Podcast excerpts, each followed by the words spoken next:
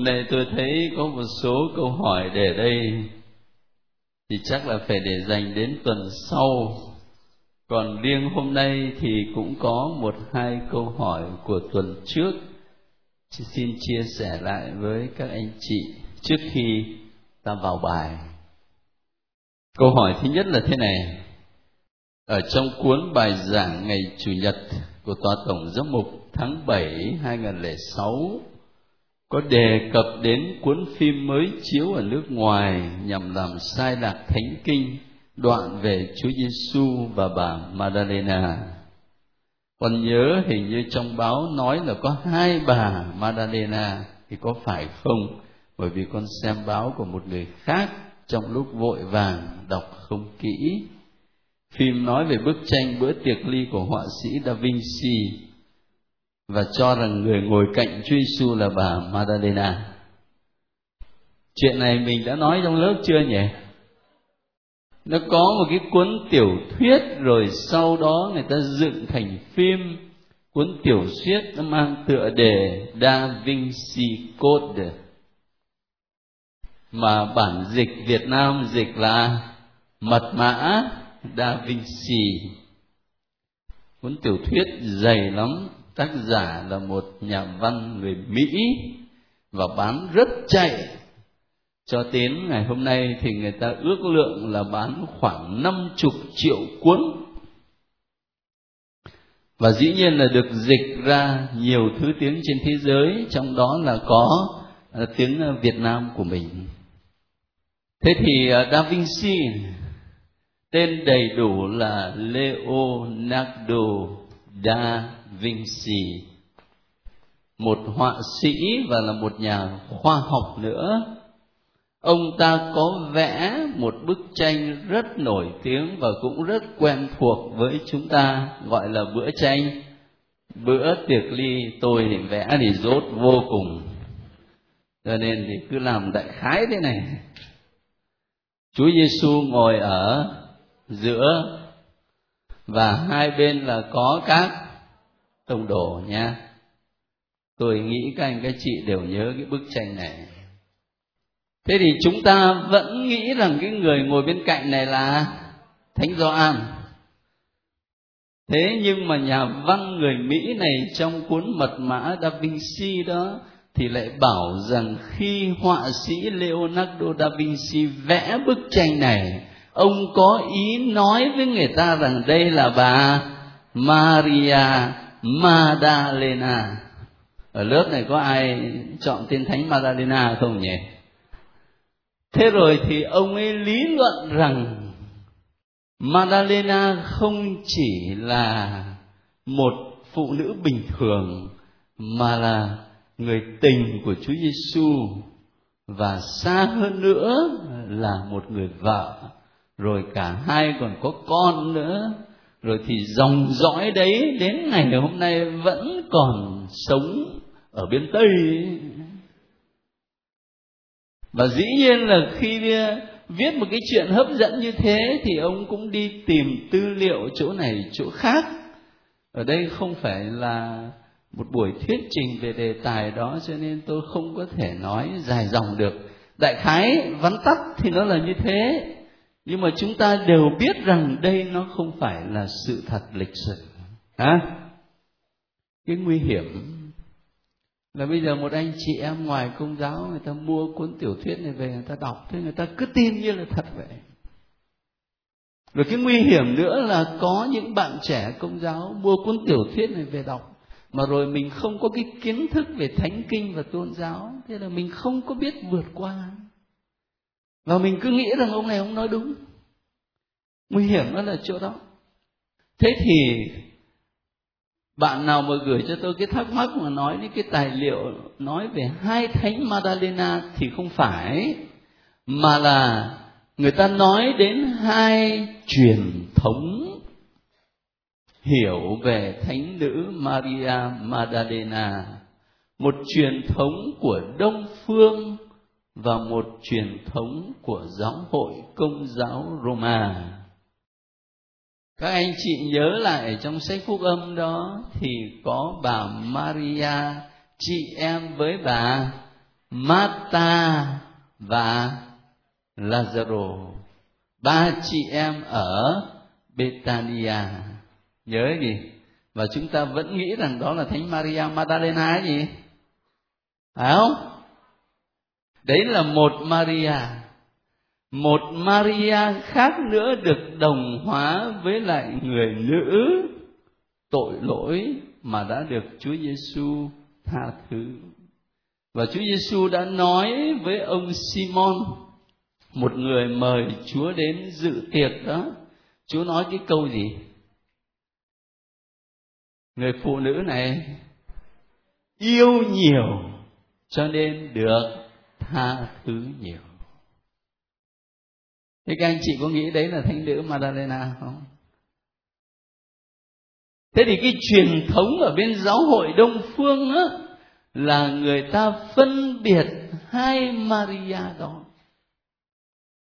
Nhưng mà trong giáo hội công giáo Roma của mình đó thì hình ảnh của hai Maria đó như quyện lại là một. Quyện lại là một.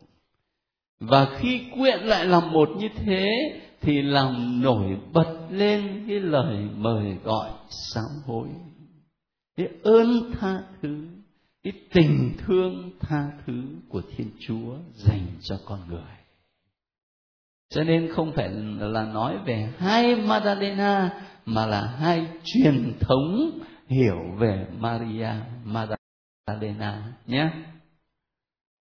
Nếu mà có cái bài nào ở trong bài giảng chữ nhật mà viết thì tôi chắc là có ý nói như thế thôi. Bây giờ đến một thắc mắc thứ hai, nó có liên quan đến lớp của chúng ta một cách trực tiếp hơn. Thưa cha, tổ chúng con dạo này các bạn hình như đang tịt ngòi chia sẻ thì phải con đang cố nghĩ xem cách nào khuyến khích động viên các bạn năng nổ chia sẻ như những ngày ban đầu đến học thánh kinh con đã nghĩ đến việc được hướng dẫn trước để chúa thánh thần mở trí tại gia qua tài liệu hướng dẫn của cha. Nếu có thể thì xin cha cho chúng con tài liệu trước một tuần, thay vì khi đến chia sẻ chúng con mới được nhận tài liệu. Không biết suy nghĩ như thế có đúng hay không? Nếu đúng thì xin cha giúp đỡ để nhóm năng nổ như được uh, có quà sau khi chia sẻ vậy. Đây là một uh, ý kiến rất tốt và tôi cũng không có ngại gì để thay vì gửi tài liệu cho các anh chị sau thì gửi trước. Tôi không có ngại. Thế nhưng sở dĩ tôi không làm như vậy là bởi vì nếu tôi gửi trước cho các anh chị đó thì các anh chị sẽ đánh mất đi sự hồn nhiên của mình và sự tiếp xúc trực tiếp của mỗi một người với lời của Chúa nhé. Đấy, đấy là mục đích của cái khóa học này. Chúng ta có hai giờ thì cái giờ thứ hai tập trung ở đây để linh mục hướng dẫn chia sẻ thì điều đó là tốt thôi nhưng ngoài ra đó thì có cái giờ thứ nhất để trong tuần mỗi một người đã trực tiếp đọc lời Chúa, đã trực tiếp cầu nguyện, cảm nhận xem cái lời đó chạm đến cuộc đời của mình như thế nào, mình chia sẻ cho nhau. Cái đó quý lắm, quý lắm. Chứ nếu bây giờ mà tôi gửi bài trước thì hóa ra nó tịt ngòi. Cũng giống như là các uh, linh mục mà soạn bài giảng vậy. Tôi vẫn khuyên các cha trẻ, bởi vì thì cũng là học trò của tôi thôi. Là bây giờ có nhiều bài giảng chủ nhật người ta dọn sẵn. Nhưng mà đừng có soạn bài giảng bằng cách là lôi cái tài liệu đó ra đọc. Nhất là lại còn đem nguyên con lên mà đọc ở nhà thờ nữa. Trước hết là phải chính mình chính mình mở sách thánh ra, xem các bài đọc ngày chủ nhật là gì chính mình cầu nguyện và chính mình suy nghĩ xem những bài đọc thánh kinh này có ý nghĩa gì đối với tôi. Phải chính mình làm việc. Chứ còn nếu mà mình cứ lệ thuộc vào cái bài giảng chủ nhật người ta dọn sẵn đó, thì dần dần khả năng sáng tạo, khả năng tư duy, khả năng phân tích của mình nó sẽ cùn nhục đi. Tôi vẫn khuyên các cha trẻ như vậy phải tự mình làm việc. Rồi sau đó mình có thể đọc thêm để lấy tư liệu thôi, cho nó phong phú hơn. Như vậy thì nó vất vả, nhưng mà như thế thì nó mới làm cho mình lớn lên được, phát triển khả năng. Thế thì đối với các anh chị cũng tương tự như vậy. Tôi sẽ không có gửi bài trước đâu, mà là đến giờ này tôi mới gửi và tôi khuyến khích các anh chị cố gắng đọc thánh kinh riêng một mình ở nhà, cầu nguyện rồi suy nghĩ. Tôi biết là khó lắm, nhưng mà chúng ta cố gắng đi. Và tôi có một cái góp ý như thế này. Khi các anh chị đọc thánh kinh đó, một trong những cách tốt nhất để giúp cho mình thấy được lời của chúa chạm đến cuộc đời của mình tôi gọi cái cách này là cá nhân hóa và nội tâm hóa. Lấy một ví dụ cho nó dễ hiểu. Khi nào chúng ta đọc à, đến sách các vua ta sẽ gặp cái câu chuyện đó và có thể sẽ phân tích nó cụ thể hơn nữa. Bây giờ thì nói thoáng qua thế này chuyện đời của vua david á. Các anh chị còn nhớ là vua david mà mình gọi là vua thánh david? David. Nhưng mà trong cuộc đời của ngài thì đâu phải là không có tội. Tội có khi là còn lớn hơn tội của mình ở đây ấy chứ. Bởi vì ông ấy làm vua thì ông ấy năm thê bảy thiếp, không có thiếu gì đâu. Vậy mà một ngày kia rồi thì ngủ chưa dậy rồi đi bách bộ rồi sao nhìn xuống lại gặp một người phụ nữ đang tắm. Cho nên cái mắt nó là cửa sổ linh hồn nó sinh ra sự lành mà cũng sinh ra sự tội là ở đấy. Thời buổi này lại cứ thời buổi tivi với lại video suốt thì lắm tội lắm. Rồi nhìn thấy như vậy đó là thì ông mới mời người phụ nữ đó vào. Người phụ nữ đó là ai? Là vợ của tướng Uriah, một viên tướng trung thành với nhà vua đang chiến đấu ngoài mặt trận vậy mà ở nhà thì nhà vua lại chiếm đoạt người vợ của viên tướng. Rồi đến khi mà bà ấy có bầu đó thì phải tìm cách mà che, tìm cách giấu. Giấu bằng cách là gọi ông chồng ở mặt trận trở về nhà rồi cho sinh hoạt bình thường. Ai ra cái ông này ông tốt lành quá, ông lại không về nhà, ông ấy cứ ở trong nhà vua. Ông ăn ngủ ở trong sân đền nhà vua chứ không về nhà sống chung với vợ. Cái nhà vua bí quá rồi, chỉ còn có mỗi cách duy nhất viết ngay cho một tờ giấy giới thiệu ra mặt trận. Ông ấy cầm cái tờ giấy đó cũng có nghĩa là cầm cái bản án tử hình cho mình. Bởi vì ông bị đẩy ra mặt trận mà kinh khiếp nhất và bị giết chết ở ngoài đó. Thế là ở nhà đó là vua david là vui vẻ lấy bà này về làm vợ không ai biết đấy vào đâu. Nhưng mà chúa biết. Chúa biết cho nên chúa sai một vị tiên tri tên là nathan đến. Mà vị tiên tri này hay lắm. Là khi ngài đến đó, ngài không có nói năng những cái chuyện đó. Ngài chỉ kể cho vua david nghe là tôi thấy có cái cảnh này ở trong xã hội này. Có một anh nhà giàu chiên bò đầy dãy bên cạnh có một anh nhà nghèo có mỗi con chiên thôi.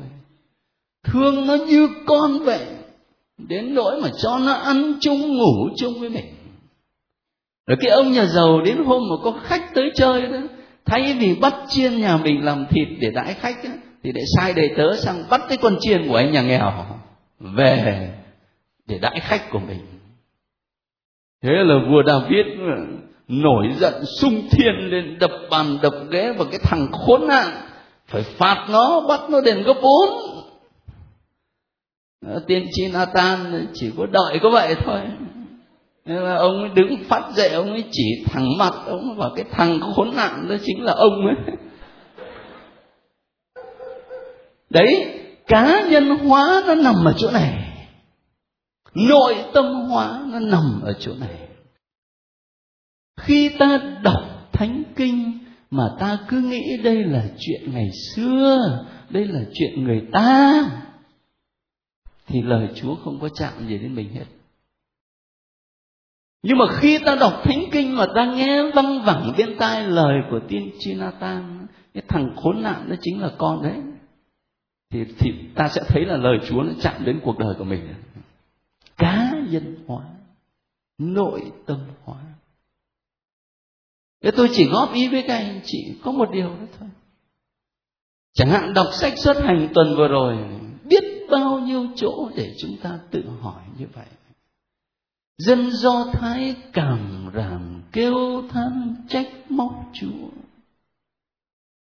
Sao mình không tự hỏi chứ mà chúa là lạy chúa? Có con ở trong cái chuyện cảm ràm này không? Có bao giờ trong cuộc đời của mình mà than van trách móc chúa không? Thế mà cái lý do tại sao mình than van trách móc chúa? Rồi cái kinh nghiệm của dân do thái về sự tha thứ của chúa đó, mình có cảm nghiệm được không? Thế thì lập tức là các anh chị thấy là lời chúa chạm đến cuộc đời của mình ngay. Chứ không phải là lời ở bên ngoài. Và những trang thánh kinh chúng ta đọc đó sẽ có biết bao nhiêu điều để cho mình cầu nguyện, cho mình suy nghĩ, cho mình chia sẻ. Chứ không có tịt ngòi đâu nhé cứ yên trí như vậy. Và cái gì cũng thế, nó phải có một quá trình thời gian. Các anh chị chịu khó đến đây mà chia sẻ, mà học hỏi thánh kinh là quý lắm rồi. Nhưng mà có thể qua bao nhiêu năm rồi, đã có bao giờ chúng ta tự mình cầm cuốn thánh kinh mà đọc đâu? Mình đến nhà thờ, mình nghe cha đọc phúc âm vậy thôi, chứ còn tự mình mà cầm sách thánh như thế này mà đọc? Có khi là chưa. Bây giờ mới là lần đầu. Rồi một bước nữa là đã có bao giờ mình tự đọc thánh kinh mà đồng thời mình suy niệm cho đời sống mình đâu? Bây giờ có thể là mới bước đầu, cho nên nó còn bỡ ngỡ. Nhưng tôi vẫn tin tưởng là ơn chúa giúp cho chúng ta từ từ, rồi chúng ta sẽ quen cho nên các anh chị cứ kiên nhẫn nhé. Xin chia sẻ nhân cơ hội là có một ờ, người bạn ở trong lớp gửi cho tôi cái thắc mắc đó. Nào, thế bây giờ chúng ta vào bài của ngày hôm nay. Sách xuất hành từ chương 16 đến chương 24 tất cả mọi người đều đã đọc.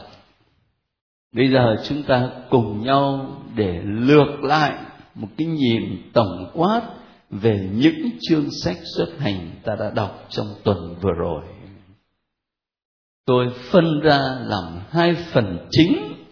Phần thứ nhất đó, từ chương 16 cho đến chương 18 là hành trình ở trong sa mạc, tóm tắt. Và phần thứ hai là giao ước Sinai từ chương 19 cho đến chương 24. Thế trong phần thứ nhất, hành trình trong sa mạc đó, ở chương 15 từ câu 22 đến câu 27 có cái sự kiện mà sách thánh gọi là Mara tức là cái gì nhỉ? Nước ở chỗ đó nó làm sao nhỉ? À nước nó đắng nhưng mà rồi sau đó với quyền năng của Chúa ban cho Môsê thì nước đắng trở thành nước ngọt. Rồi sang đến chương 16, nguyên cái chương 16 đó nói về một đề tài rất quen đối với chúng ta, đó là mana và chim cút. Câu chuyện này các anh chị biết hết rồi tôi chỉ lưu ý có cái điều này.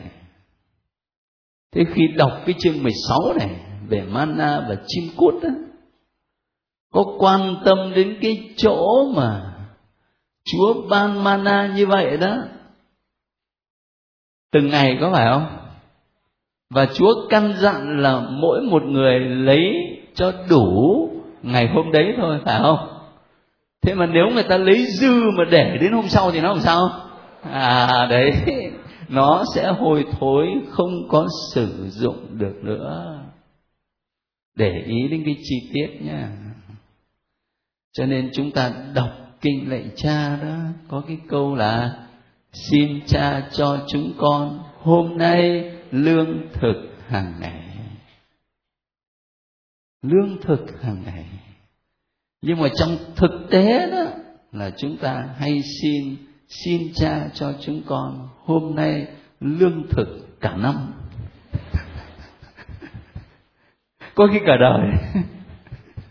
Thật đấy mà. Cho nên mình phải thấy được cái chi tiết này này. Không có ý nói đến cái chuyện là hôi thối đâu, mà có ý nói đến cái sự phó thác của chúng ta vào tình thương quan phòng của Chúa. Chúa ban cho mình lương thực hàng ngày.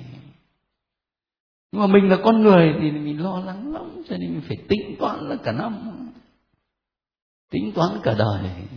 Bây giờ lại còn có những người mà gọi là hy sinh đời bố củng cố đời con nữa cơ. Như vậy là phải mấy đời. Chứ đâu phải chỉ có một đời đâu chi tiết rất là nhỏ tôi xin các anh chị quan tâm đến chương 17 thì có cái câu chuyện là nước phun từ tảng đá. Tôi cũng xin lưu ý các anh chị lời của thánh phaolô. Ngài nhắc đến cái sự kiện nước vọt ra từ tảng đá này này và sau đó ngài nói làm sao? Tảng đá đó là là Chúa Kitô.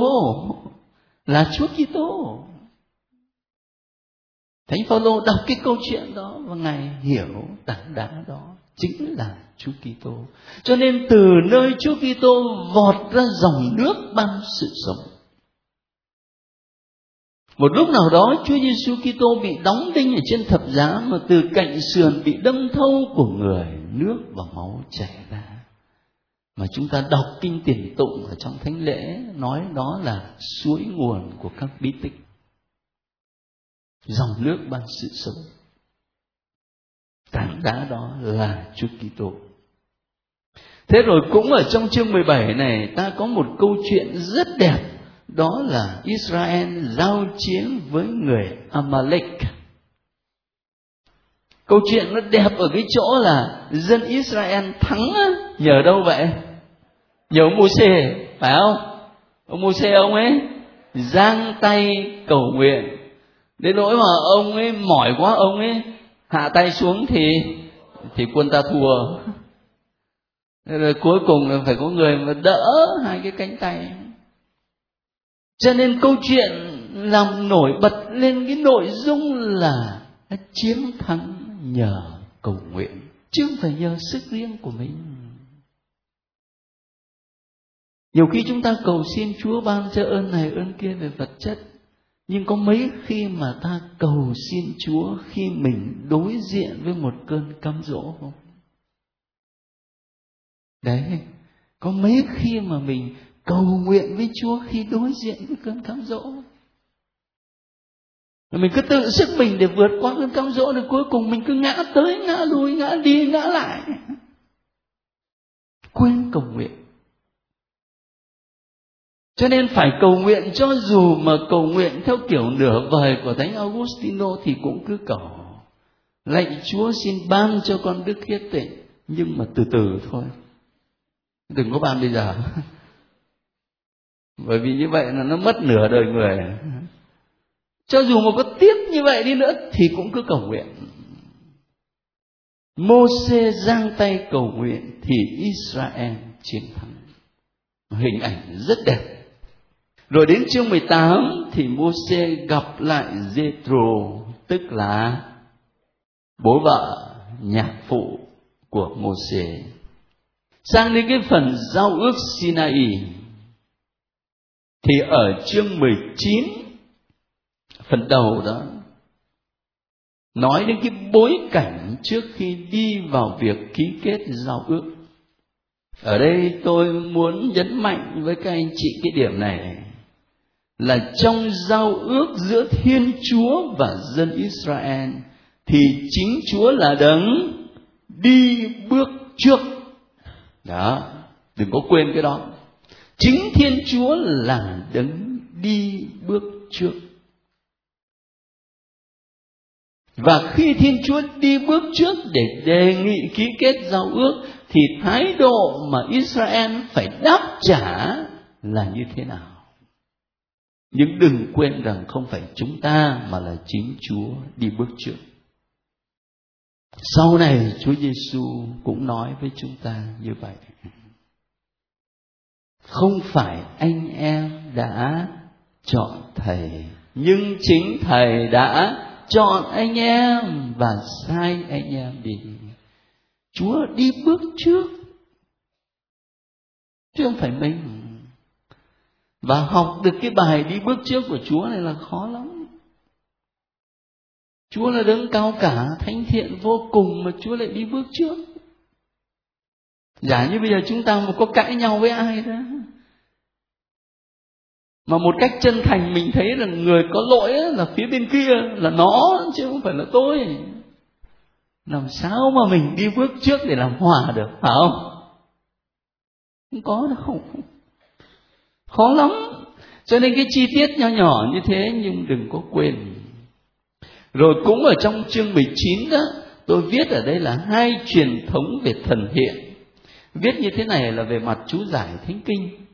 Bởi vì cái đoạn văn nó ngắn, nhưng mà nếu ta đọc cho nó kỹ thì sẽ thấy không chỉ có một tác giả ở đó, mà là có tới hai truyền thống.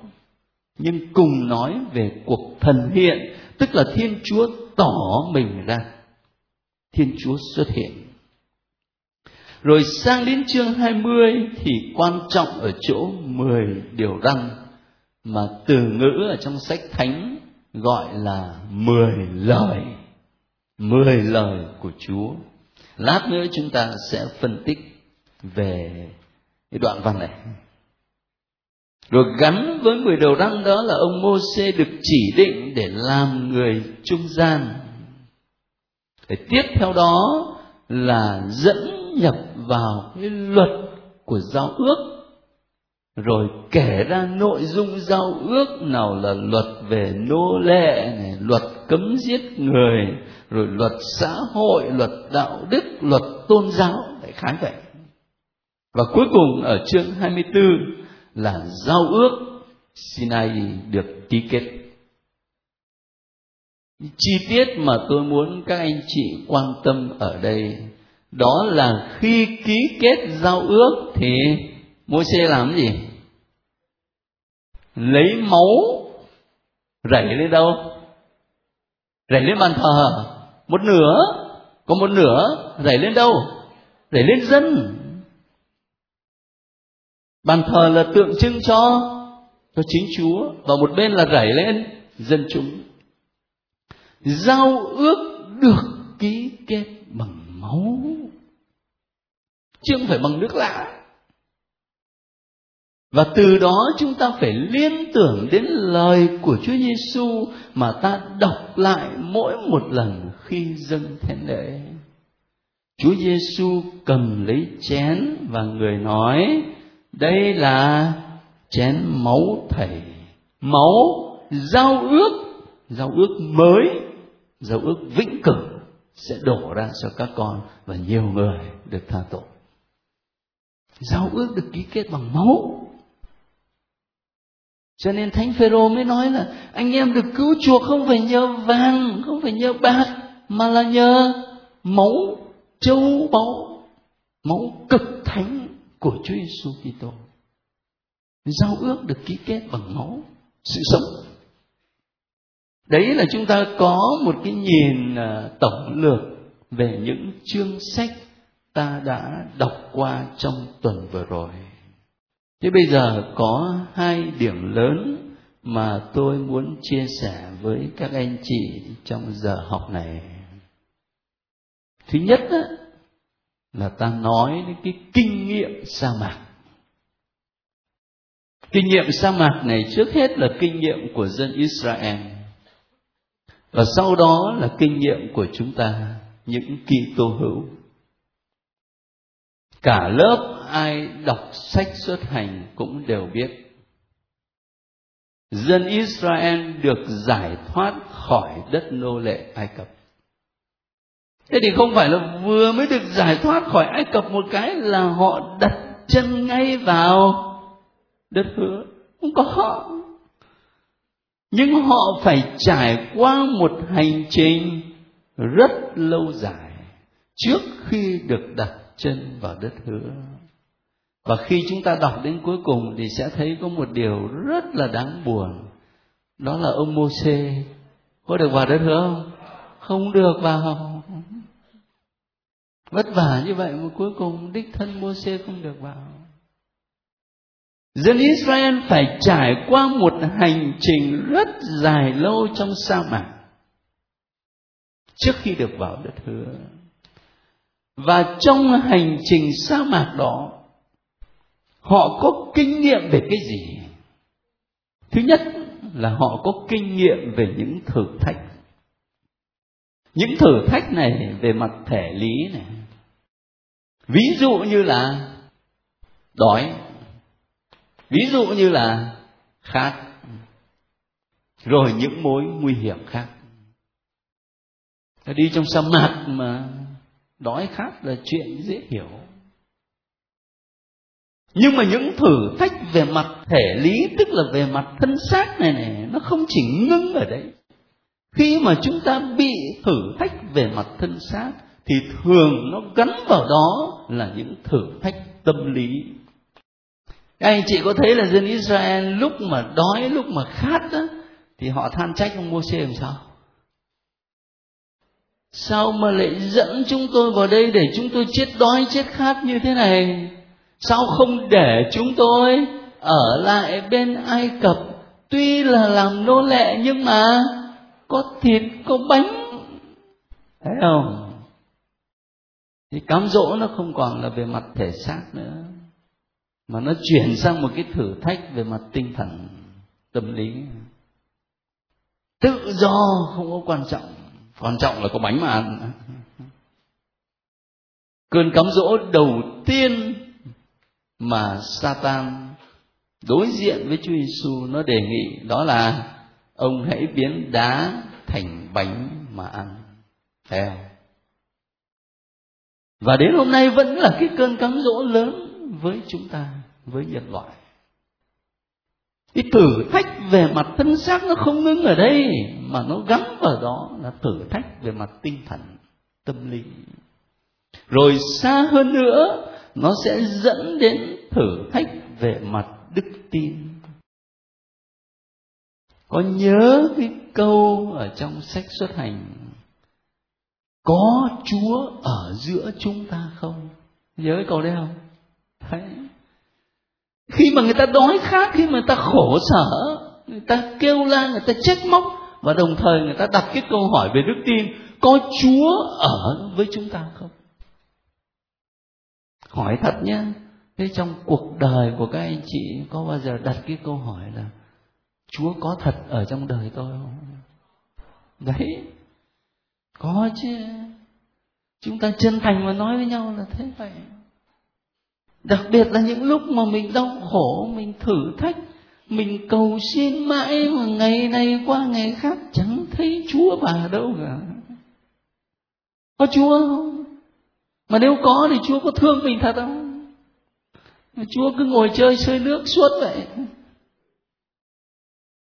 Tôi có ý nói là nó có một cái mối liên hệ mật thiết giữa ba khía cạnh này. Những thử thách về thể lý, về vật chất, về thân xác, nó gắn vào đó những thử thách về tâm lý và nó gắn vào đó cả thử thách đức tin. Điều đó đã xảy ra cho dân israel và cũng xảy ra cho cả chúng ta. Nhưng có một điều rất hay ở đây, đó là cùng với kinh nghiệm về những thử thách này thì dân Israel cũng kinh nghiệm về về tình thương của Chúa. Chúa có để họ chết đói đâu. Chúa có để họ chết khát đâu. Ngay giữa sa mạc hoang vu trống rỗng, Chúa vẫn chăm sóc dân của Ngài. Từ một tảng đá hết sức khô khan, cứng cỏi, chúa làm vọt lên dòng nước ban sự sống. Từ đất sa mạc hoang vu chúa ban manna cho người ta sống. Cho nên một đằng là người ta kinh nghiệm về những thử thách trong đời sống. Và một đằng khác đó, là người ta kinh nghiệm về tình thương của chúa. Tôi đã từng nghe một số ông một số anh mà phải đi cải tạo sau năm 1975 đang là đại tá với trung tá với thiếu tá oai phong lẫm liệt, một phát một vào trong trại ở mười mấy năm. Hết sức là vất vả. Cái thử thách công cực. Thế nhưng mà tôi lại nghe một số ông, một số anh kể cho tôi rằng chính trong cái giai đoạn đấy mà lại kinh nghiệm được tình thương của chúa và có khi nếu không có giai đoạn đó thì sợ là cuộc đời của mình nó hư mất rồi. Thế mới lạ chứ. Và có thể chúng ta không giống như vậy một trăm phần trăm, nhưng một cách nào đó trong cuộc đời của mình, có những lúc mà mình gặp thử thách, mình chán nản hết sức. Rồi đến khi chúa dẫn mình đi năm, bảy năm sau mình nhìn lại, mình lại khám phá ra được cái tình thương của chúa. Thành thử ra dân Israel ở đây chia sẻ với chúng ta bài học cũng rất cụ thể cho đời sống đức tin của mình. Không chỉ kinh nghiệm đau buồn về những thử thách mà là một kinh nghiệm hạnh phúc về tình thương của Chúa nữa. Thế bây giờ, cái kinh nghiệm sa mạc này đối với người Kitô hữu chúng ta, đặc biệt là hôm nay 14 tháng 9 tôi nhớ đến ngày lễ suy tôn thánh giá. Cho nên, khi dọn bài cho các anh chị, tôi nghĩ đến thánh giá và sa mạc. Đọc sách xuất hành nói về kinh nghiệm sa mạc của dân Israel. Để gặp đúng ngày lễ suy tôn thánh giá, tôi nghĩ đến cái mối tương quan giữa thánh giá và sa mạc. Thế trong đời sống Kitô hữu của chúng ta,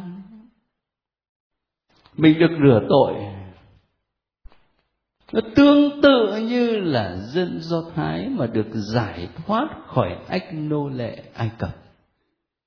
Bởi vì được rửa tội có nghĩa là mình được giải thoát khỏi nô lệ tội lỗi mà. Nhưng mà không phải ngay lập tức rửa tội xong cái là lên thiên đàng. Mà sau khi rửa tội rồi, chúng ta còn cả một hành trình dài. Và trong cái hành trình này, cũng giống như dân Israel, ta kinh nghiệm cái gọi là sa mạc. Trước khi mà mình được đặt chân vào nước trời một cách trọn vẹn. Và nếu nhìn theo hướng này đó thì tôi có thể nói với các anh chị là một cách nào đó, luyện ngục đã bắt đầu từ hôm nay. Chứ không phải là sau khi chúng ta chết. Người công giáo mình tin là chết xong, ngoài thiên đàng và hoàng ngục thì còn có luyện ngục. Là nơi mà chúa thanh luyện chúng ta nên tinh rồng hơn, nên xứng đáng với tình yêu của chúa hơn thế thì cái cuộc thanh luyện đó không phải là chết xong mới bắt đầu mà đã bắt đầu từ ở đây. Ai mà chấp nhận sống ở trong cuộc thanh luyện đó từ hôm nay đó thì khi mà mình chết đó, thì có lẽ là cũng cần thanh luyện nhưng mà nó ngắn thôi. Còn ai mà không chấp nhận để bắt đầu được chúa thanh luyện từ hôm nay á thì khi chết rồi có lẽ nó khí lâu. Cái cuộc thanh luyện của tình yêu nó bắt đầu từ hôm nay là cái hành trình của sa mạc. Và ngày lễ suy tôn thánh giá này làm cho tôi liên tưởng thập giá của Chúa Giêsu đó là một cái kinh nghiệm sa mạc theo ý nghĩa thâm sâu nhất. Anh chị nhớ lại có cái giây phút mà Chúa Giêsu chịu đóng đinh ở trên thập giá. Lúc nãy chúng ta nói về cái mặt thử thách, thể lý, thân xác đó thì một người mà bị đóng đinh ở trên thập giá như vậy đó, hỏi là trong cuộc đời này có cái thử thách nào về thân xác mà nó lớn hơn như thế không? Hôm nào mình để cho ai đóng thử cái thì biết. Có cái thử thách nào về mặt thân xác mà nó lớn hơn một người chịu đóng đinh ở trên thập giá như vậy? Mà nhất là Chúa Giêsu đã bị đánh đòn suốt đêm rồi vác cái cây gỗ nó đi từ thành phố lên đồi căn về từng bước một.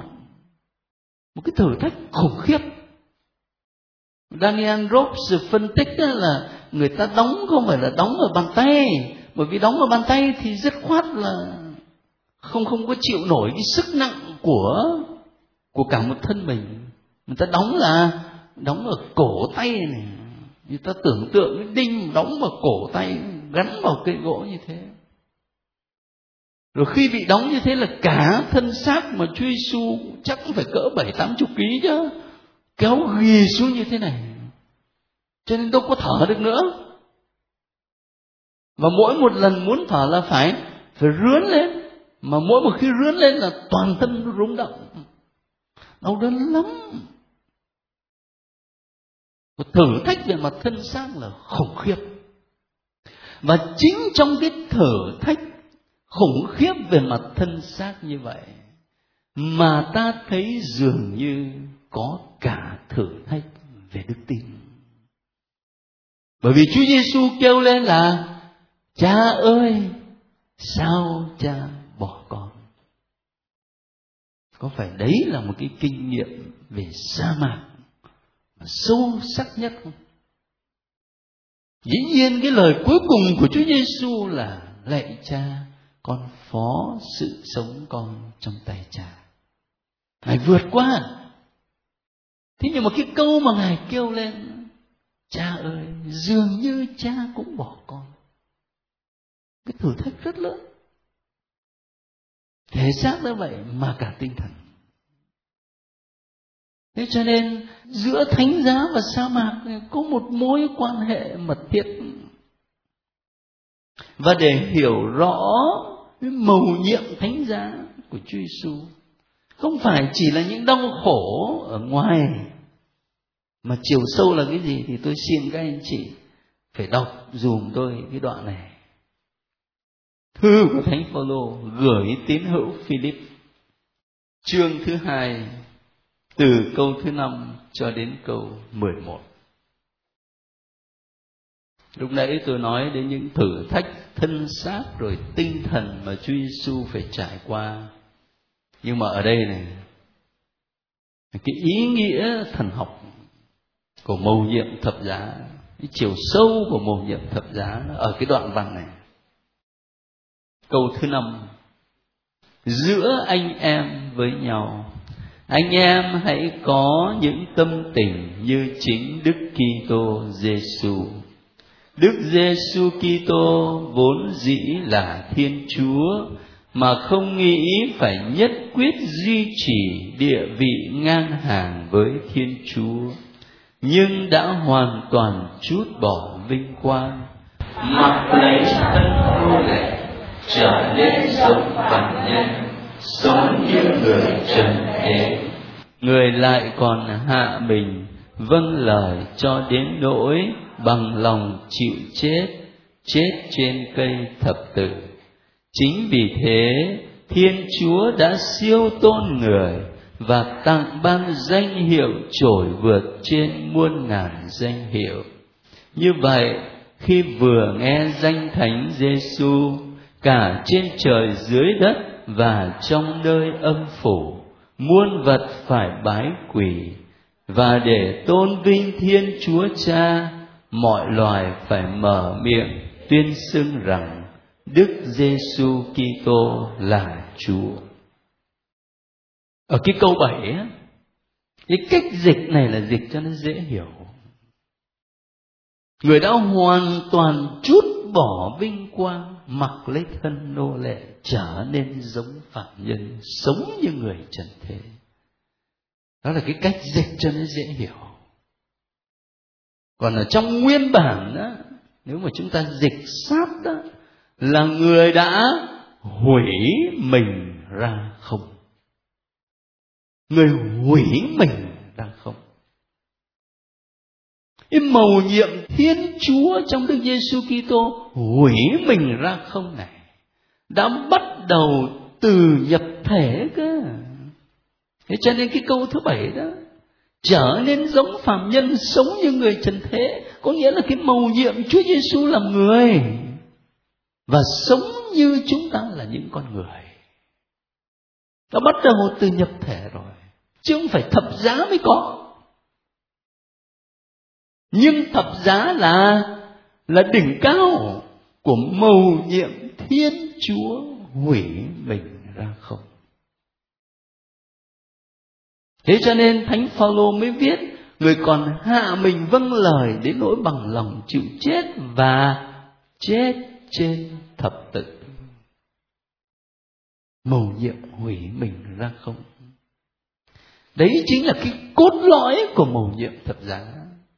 Cho nên các anh chị nhớ lại đi. Chúa Giêsu kêu gọi chúng ta làm sao? Ai muốn theo tôi thì bỏ mình. Thấy chưa? Bỏ mình. Rồi tiếp đó là vác thập giá hàng ngày mà theo. Bỏ mình, vác thập giá. Ngày hôm nay mà chúng ta có muốn vác thập giá theo cái nghĩa là vác cây gỗ đi ngoài đường đấy, chả ai ta cho vác đâu. Nhưng mà bỏ mình đó thì ai cũng được mời gọi để bỏ hết.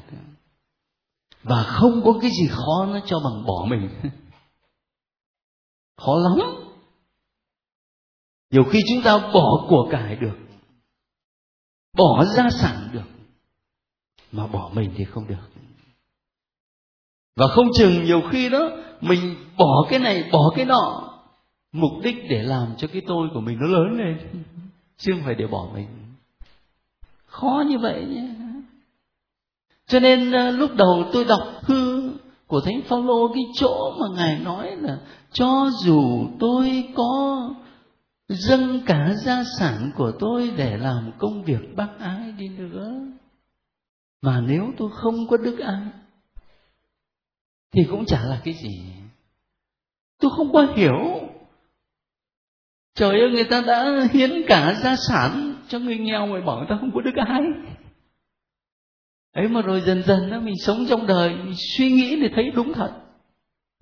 Nhiều khi người ta bỏ nhiều thứ nhưng mà không phải vì đức ái, mà là vì vì sự ích kỷ, vì để cái tôi của mình được lớn lên. Cho nên bỏ mình là khó lắm. Và cái mầu nhiệm hủy mình ra không chính là cốt lõi của thập giá và đó cũng là kinh nghiệm sa mạc theo nghĩa sâu xa nhất bởi vì có lần tôi nói với các anh chị đó, vào trong sa mạc, sống với chúa thôi chứ sống với ai? Có ai đâu. Sống nhờ chúa thôi chứ có nhờ ai? Sa mạc mênh mông cát trắng, sống được là nhờ chúa thôi. Và vì thế sống cho chúa thôi, chứ đâu sống cho ai. Cái kinh nghiệm sa mạc, nó nó nó đưa chúng ta vào cái chỗ hủy mình ra không? Để thấy được chúa là tất cả. Thế bình thường là tôi chỉ nói đến cái kinh nghiệm sa mạc thôi. Thế nhưng mà hôm nay là lễ suy tôn thánh giá, cho nên tôi chia sẻ thêm một cái suy nghĩ mối tương quan rất là chặt chẽ giữa thánh giá và sa mạc. Thế như vậy thì làm sao mà chúng ta ờ, xin chúa giúp cho mình? Để mình tập đón nhận những cái biến cố đau buồn ở trong đời sống của mình như là những cơ hội Chúa dùng để giáo dục và thanh luyện mình nên giống Chúa Giêsu hơn. Có được cái nhìn như thế này thì mọi biến cố vui hay là buồn, thành công hay là thất bại, chúng ta sẽ đón nhận với một tinh thần mới. Và đồng thời, khi mình thấy được cái cốt lõi của mầu nhiệm thập giá, đó chính là mầu nhiệm hủy mình ra không. Thì bước theo Chúa Giêsu và vác thập giá mà đi theo Chúa đó, có nghĩa là tập sống cái mầu nhiệm hủy mình ra không ở trong cuộc đời của mình. Và tôi nghĩ là các ờ, anh chị lớn tuổi ở đây sống đời gia đình, và các anh chị cũng cảm nghiệm hàng ngày thì sống cái mầu nhiệm hủy mình ra không quên mình đi để chỉ nghĩ đến chồng, đến vợ, đến các con thôi cho nên cái câu mà tôi thích nhất khi nói về đời sống gia đình đó là câu của Đức Giáo Hoàng Pio thứ 12. Ngài bảo rằng gia đình nào mà người chồng không còn nghĩ đến mình nữa mà chỉ nghĩ đến vợ và các con này. Vợ không nghĩ đến mình nữa, mà chỉ nghĩ đến chồng và các con. Mà các con không nghĩ đến mình nữa, mà chỉ nghĩ đến bố mẹ và đến anh chị em trong nhà. Thì gia đình ấy là là thiên đàng Đức Giáo Hoàng Pio thứ 12 Ngài nói với các bậc cha mẹ, công giáo một cái câu tuyệt vời Thế thì mình được mời gọi để tập sống cái mầu nhiệm hủy mình ra không đó trong đời sống cá nhân cũng như gia đình của mình. Thế bây giờ chúng ta vào đến cái phần quan trọng nữa là mười điều ăn. Mình quen quá rồi mà có khi không để ý đến một vài chi tiết này. Có người dùng từ thập giới thế nhưng có nhiều vị phê bình là từ giới ở đây nó không có đúng giới ở đây có nghĩa là là cấm thấy không mà trong 10 điều răn đó, thì đâu có phải chúa chỉ có cấm, phải không? Đâu phải chỉ có cấm. Đúng thật là chúa cấm giết người này, cấm làm sự dâm dục này, cấm lấy của người này. Thế nhưng mà điều răn thứ tư là, chả nhẽ cấm thảo hiếu à? Thế không? Mà là mệnh lệnh. Thế cho nên đó nhiều vị nói là dùng cái từ giới ở đây là không có đúng. Nếu mà muốn nói thập á, thì phải nói là thập điều. Chúng ta cứ quen theo cách bình dân gọi là mười điều răn đức chúa trời. Thế các anh chị lấy cái bản văn mười điều răn toàn ở chương 20 à bây giờ đọc hết 10 điều răn thì chắc là cũng hơi lâu. Tôi chỉ xin các anh chị quan tâm cái câu mở đầu thiên chúa phán tất cả những lời sau đây. Ta là đức chúa, thiên chúa của ngươi, đã đưa ngươi ra khỏi đất ai cập, khỏi cảnh nô lệ. Rồi một câu đấy nhé. Mở đầu mười điều răn đó là chúa xác định chúa là ai. Chúa là đấng đã đưa dân ra khỏi ai cập. Có nghĩa là chúa là đấng yêu thương dân, là đấng can thiệp vào trong lịch sử của dân, là đấng chăm sóc dân, muốn điều tốt, điều lành cho họ. Mình đừng có quên chuyện đấy. Thế xuống đến câu thứ năm đó. Ngươi không được phủ phục trước những thứ đó mà phụng thờ, vì ta, đức chúa, thiên chúa của ngươi là một vị thần ghen tương. Ta hồ mà thích nhá. Đấy, chúa làm gương cho mình. Chúa là đứng hay ghen. Mình phải hiểu cái từ ghen tương ở đây làm sao? À. thiên chúa đòi hỏi một tình yêu độc hữu. Không có lơ mơ. Không có cái kiểu đi hai hàng không có cái kiểu sống nhị tâm hai lòng hai dạ. Mà đã tin chúa đã theo chúa thì chỉ có một mà thôi. Đấy, cái từ ghen tương ở đây nhấn mạnh điều đó. Tôi có ý nhắc lại một vài chi tiết như vậy để muốn làm nổi bật lên cái điều này chúng ta phải nhìn mười điều răn trong bối cảnh của giao ước và là một giao ước tình yêu. Khi ta không nhìn mười điều răn trong bối cảnh của một giao ước tình yêu, ta sẽ chỉ thấy mười điều răn, trời ơi, sao mà chúa khó khăn quá, cấm hết cái này đến cấm cái kia?